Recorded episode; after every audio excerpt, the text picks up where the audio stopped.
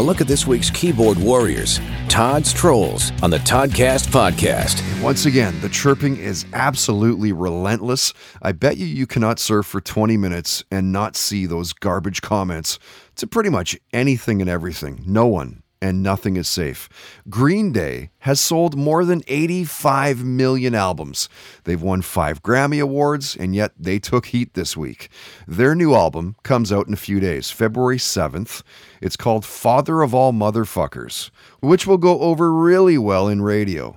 Really? Do people still give a shit about Green Day? I had no idea.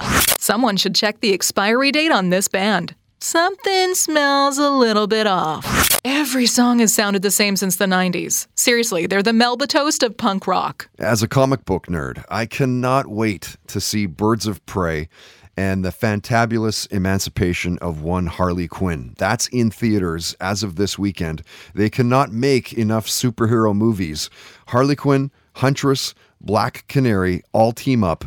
Ewan McGregor plays a kingpin in Gotham City's criminal underworld. Margot Robbie is back in the lead role. I don't know. That trailer did nothing for me. Without the Joker, this movie is a joke. See? Proof that not every superhero movie is a home run. And in case you missed it, maybe you weren't online or weren't living for the last few days, the Super Bowl was this past weekend. Kansas City Chiefs took on the San Francisco 49ers. Boring. Rather watch my feet get nailed to the floor with rusty nails. New drinking game. Every time there's a shit call, drink.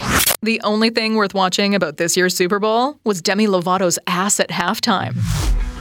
Todd's Trolls on the Toddcast podcast is brought to you by Good Times Gin and Tonics, putting the GTs back in the GNT. Check out goodtimesdrinks.com.